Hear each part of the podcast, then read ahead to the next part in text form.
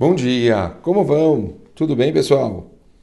Segunda-feira, começando a semana, espero que todo mundo esteja disposto, no pique, Elul, tem que estar todo mundo assim, super motivados para a gente começar com o pé direito.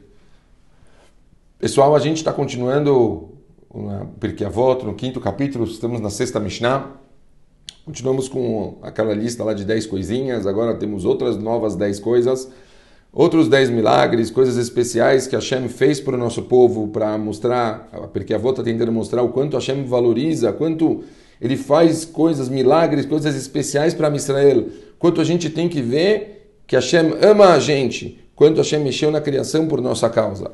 E agora, aqui tem uma curiosidade. Aqui a gente vai ver dez criações que a Kadosh Baruch Hu, ele fez, está escrito, eles falam Ben Ashmashot. O que significa o Ben Ashmashot? Foi assim, quando quase estava entrando no Shabbat, do primeiro Shabbat, antes de começar o mundo, né? antes de, de o primeiro Shabbat do mundo, né? na primeira semana, logo nos seis dias de criação. E, e a curiosidade é que essas coisas eram coisas que, tipo, eram milagres que eles poderiam, quer dizer, são milagres que poderiam ter acontecido depois, mas a Kadosh Baruch Hu, ele resolveu preparar eles de antes, porque ele não queria mexer na, na, na natureza depois. Quer dizer, é como se tipo, deixasse esse milagre meio que preparado já desde antes. Aí ele deixa o mundo funcionando meio que normal, e aí esses milagres iam acontecer na hora certa. E qual que é a diferença? Quer dizer, entre os, esses dez que a gente está falando na nossa Mishnah e outros, outras coisas, tipo, outros milagres. Esses milagres com coisas, os outras coisas que foram criadas nos seis dias. Por que que nos, nos seis dias, quer dizer, a gente está separando isso? Um monte de coisas foram criadas nos seis dias de criação. O que que tem de diferença? Então ele fala que o que foi criado nos seis dias, na verdade, era necessário para o funcionamento do mundo. Tipo, a função do mundo, o mundo precisava daquelas coisas. Aqui, esses dez que a gente vai falar agora, o mundo conseguiria funcionar sem eles. Eles, o propósito deles eram coisas, momentos sobrenaturais, coisas que eram necessárias, que tinham que acontecer, que eles ajudaram o ser humano. A Kadosh Baruch Hu precisava que eles ajudassem um homem em algum momento. Então vamos ver. Fala o Pirkei Avot. Sarad Varim Nivreu ba'alev Shabbat benashmashot. Dez coisas foram criadas no, na véspera do Shabbat, no crepúsculo, como eles falam, no primeiro Shabbat. E quais foram elas? Velo Ren, Pi'aretz, a boca da terra. O que é a boca da terra? A boca da terra que engoliu o Korach e todas as pessoas que fizeram aquela revolução. Então, para entender, para ficar bem claro, como a gente fala isso, a boca da terra, então o que é? A terra já estava aberta? Não. Foi definido, quer dizer, que a terra, ela tinha o poder de abrir. Quer dizer, já tinha sido, é, foi dada para a terra aquela habilidade dela conseguir se abrir, para conseguir cair aquelas pessoas depois, certo? Então isso já tinha sido criado já no início, foi um milagre que aconteceu na história do nosso povo, quando estavam nos quarenta anos no, no, no deserto, na época de Moshe, e isso já tinha sido criado lá atrás, nos seis dias de criação. Que mais? O Pi Haber, a boca da fonte, que é o beiro de Miriam, da onde os Yodim tiravam água do deserto, que era um poço que acompanhou, era, ele, era uma rocha, vamos falar assim, um poço que ele acompanhava os Yodim no deserto, e a água saía o tempo todo, imagina um poço que acompanhava o povo, era um milagre grandíssimo, que acompanhava o povo durante os quarenta anos que eles estavam no deserto, certo?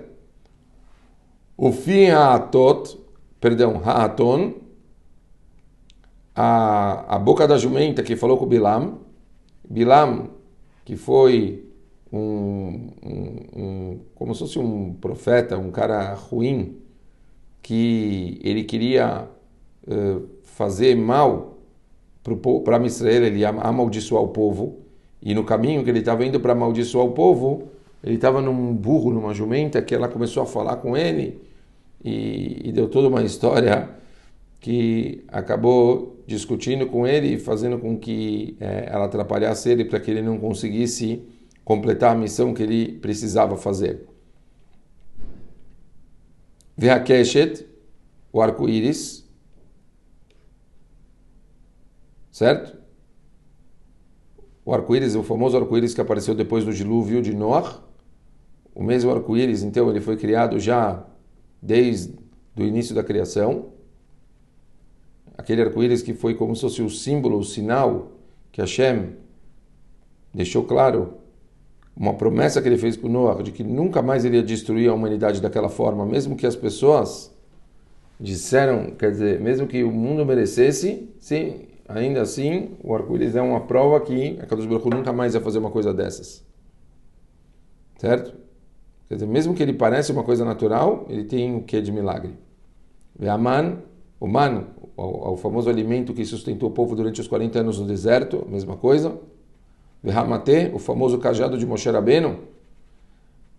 Sexta coisa, o cajado, aquele cajado famoso de Moshe, foi criado já desde lá dos seis dias de criação e foi passado por pessoa a pessoa até chegar em Moshe Rabbeinu. Verá Shamir, um verme chamado Shamir. Esse Shamir, ele corta rochas. Ele foi muito utilizado na nossa história. Moshe Rabbeinu usou ele para escrever o nome das doze tribos nas pedras preciosas do Coen Gadol. Depois Shlomo Melech acabou usando para cortar as rochas para usar na construção do primeiro templo. Então foi muito útil. Ve'aktav, a escrita das tábuas da lei.